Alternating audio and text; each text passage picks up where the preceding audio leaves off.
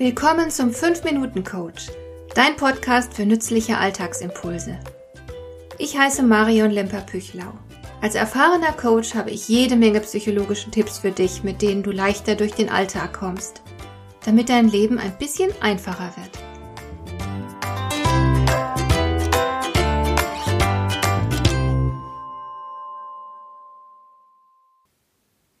Reaktanz. Du kennst dieses Phänomen ganz sicher. Du hast es bestimmt schon bei anderen beobachtet und sehr wahrscheinlich auch an dir selbst wahrnehmen können. Ich kann dir dazu eine Geschichte erzählen, die mich selbst beeindruckt hat. Es war im Winter vor circa acht Jahren. Ein kalter Tag mit Schnee. Meine älteste Tochter und ich haben mit unseren beiden großen Hunden einen Spaziergang gemacht. Meine Tochter war damals gerade im dritten Monat schwanger. Da es ein sehr schöner Nachmittag war, gab es eine Menge Spaziergänger. Ich habe meinen Schäferhund Rüden wie immer an kurzer Leine geführt. Er ist recht ängstlich und macht zuweilen ein ziemliches Theater, wenn er sich in Gefahr wähnt. Plötzlich kam ein fremder Hund aus einem angrenzenden Weg. Er war nicht angeleint und kein Halter weit und breit zu sehen. Der fremde Hund marschierte schnurstracks auf meinen Schäferhund zu, mein Schäferhund hat sich sofort lautstark aufgeregt und versucht, den fremden Hund anzugreifen. Es gab ein kleines kurzes Kuddelmuddel, in dessen Verlauf meine Tochter zu Boden gerissen wurde. Keine gute Situation für eine Schwangere. Kurz darauf kam dann doch noch der Hundehalter in Sicht und nahm seinen Hund zu sich. Ich kann dir sagen, ich war stocksauer. Und ich habe deswegen nicht gut nachgedacht, sondern meine Wut traf den Hundehalter mit voller Wucht. Ich habe ihn mit harter Stimme darauf hingewiesen, dass man seinen Hund stets unter Kontrolle halten muss und erst recht keinen freilaufenden Hund auf einen angeleinten Hund zurennen lassen darf. Das ist Hundeschule erste Klasse, habe ich in vernichtendem Tonfall dann noch hinzugefügt. Und da wurde es meinem Gegenüber zu viel, und ich weiß noch wörtlich, was der Mann gesagt hat, nämlich Zeigen Sie mich ruhig an, aber belehren Sie mich nicht. Und genau diese Antwort ist typisch für unser heutiges Thema, für das Phänomen der sogenannten Reaktanz. Was genau ist das?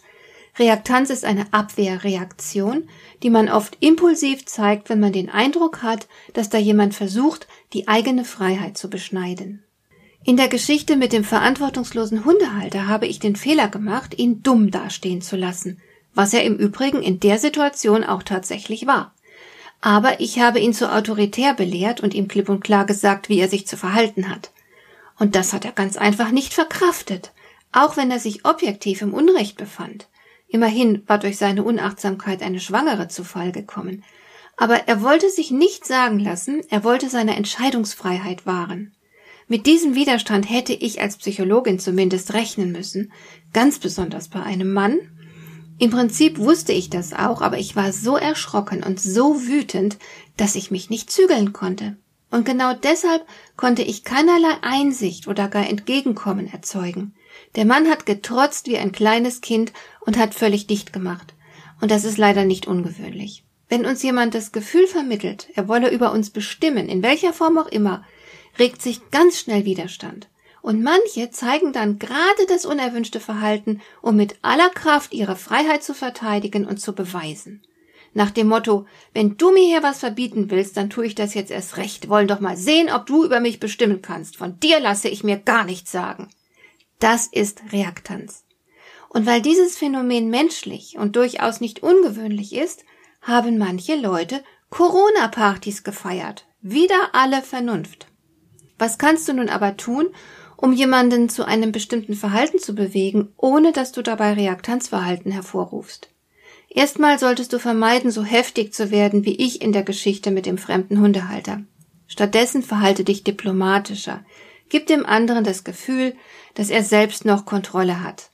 Im Fall der Bewegungseinschränkungen im Zuge der Maßnahmen gegen die Verbreitung von Corona könntest du dann zum Beispiel sagen, Natürlich dürfen Sie das Haus verlassen, um einkaufen oder joggen zu gehen, wenn Sie genug Abstand zu anderen halten. Hier wird die Freiheit betont und deswegen wird man weniger Reaktanz damit auslösen. Recht wirksam ist es auch, wenn man dem Gegenüber aufzeigt, welche negativen Folgen sein Verhalten für andere hat. So appelliert man an sein Verantwortungsgefühl, statt seine Freiheit zu begrenzen. Und je empathischer du dich verhältst, Je besser sich der andere dann verstanden fühlt, desto bereitwilliger wird er kooperieren. Hat dir der heutige Impuls gefallen? Dann kannst du jetzt zwei Dinge tun. Du kannst mir eine Nachricht schicken mit einer Frage, zu der du gerne hier im Podcast eine Antwort hättest. Du erreichst mich unter info@lemper-püchlau.de. Und du kannst eine Bewertung bei iTunes abgeben, damit diese Sendung für andere Interessierte sichtbarer wird. Schön, dass du mir zugehört hast. Bis zum nächsten Mal eine gute Zeit für dich.